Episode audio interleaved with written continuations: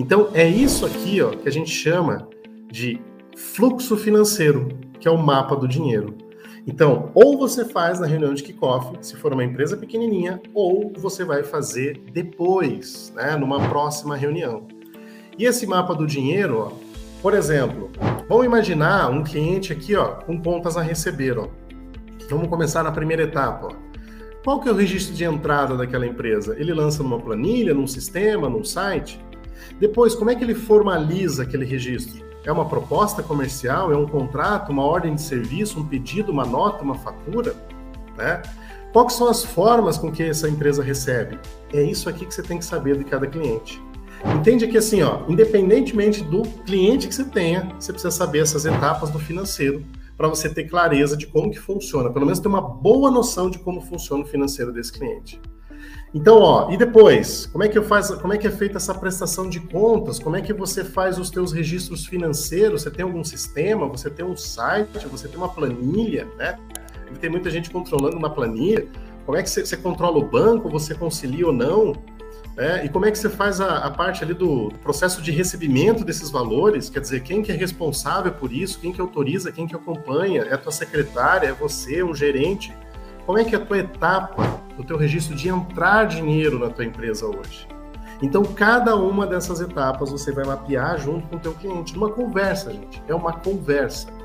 É basicamente você deixar o cliente te contar como que é o dia a dia dele. Só que você, como um consultor, já vai saber quais perguntas você vai fazer. Né? Ó, começa por onde, então?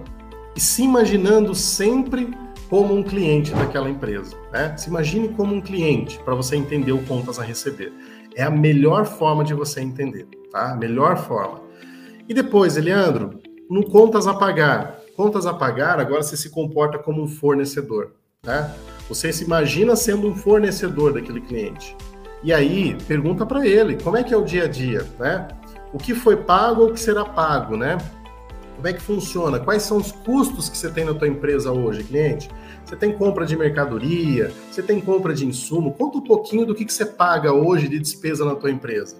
Se você tem uma clínica, provavelmente você tem insumo, você compra luva. Imagine, né? Todo mundo já, já foi lá numa clínica, já foi lá no dentista, tem várias coisas. Então você tem que usar dessa tua do conhecimento. Se for, você já foi no salão de beleza, você imagina que usa tinta, que usa luva, que usa é, é, lixa, que usa uma série de coisas.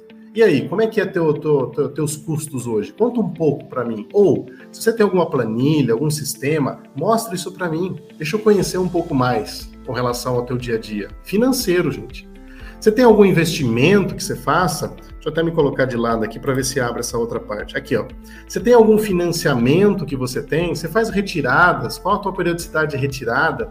Justamente, gente, para entender como é que funciona o contas a pagar dessa empresa.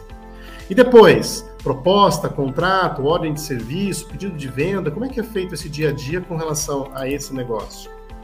Como que é feita essa, essa estruturação com relação a isso? Né? Tudo isso também precisa estar muito claro. Você precisa ter um entendimento justamente com o teu cliente. E depois, como é que eu pago os meus fornecedores? Eu pago os meus fornecedores sempre com base num contrato que vai ser mandado?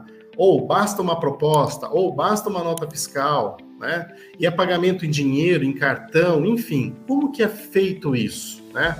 Como que é feito essa questão? É um boleto bancário? É uma transferência, né? Então, assim, como que é feito essa questão aqui? É justamente essa forma né, que você precisa entender. E depois, como é que ele presta conta do contas a pagar dele? Ele também lança no sistema? Não lança? Tem muita empresa, né, gente? A maioria. Ele controla lá um contas a receber, porque ele faz um faturamento lá da empresa, e o contas a pagar é naquela pastinha sanfonada cheia de boleto lá dentro. Pagou, joga lá o boletinho do lado e por aí vai, né?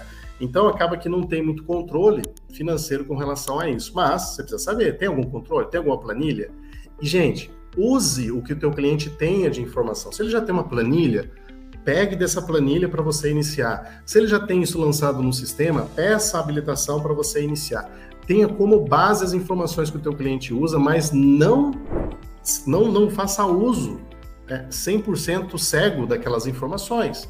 Valide aquelas informações, analise aquelas informações, mas faça uso dessas informações que ele já tiver. Né? E depois, mesma coisa, quem autoriza o pagamento? Quem é a pessoa responsável? Né? Tudo isso você vai ter que saber.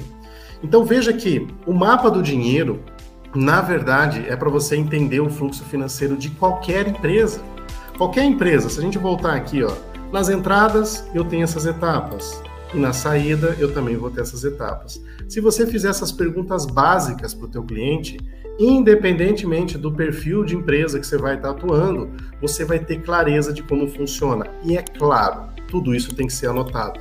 A gente dentro da formação, a gente compartilha com os alunos o que a gente chama de ata de kickoff, que é um documento onde a gente tem ali esse mapeamento, né, que a gente está fazendo aqui é um diagnóstico da empresa. Todo esse mapeamento a gente anota para que a gente tenha tranquilidade depois, porque obviamente que você não vai lembrar de todos os detalhes, por isso que você vai anotando. E essa ata, gente, ela é compartilhada depois onde o cliente ele assina aquilo que ele passou.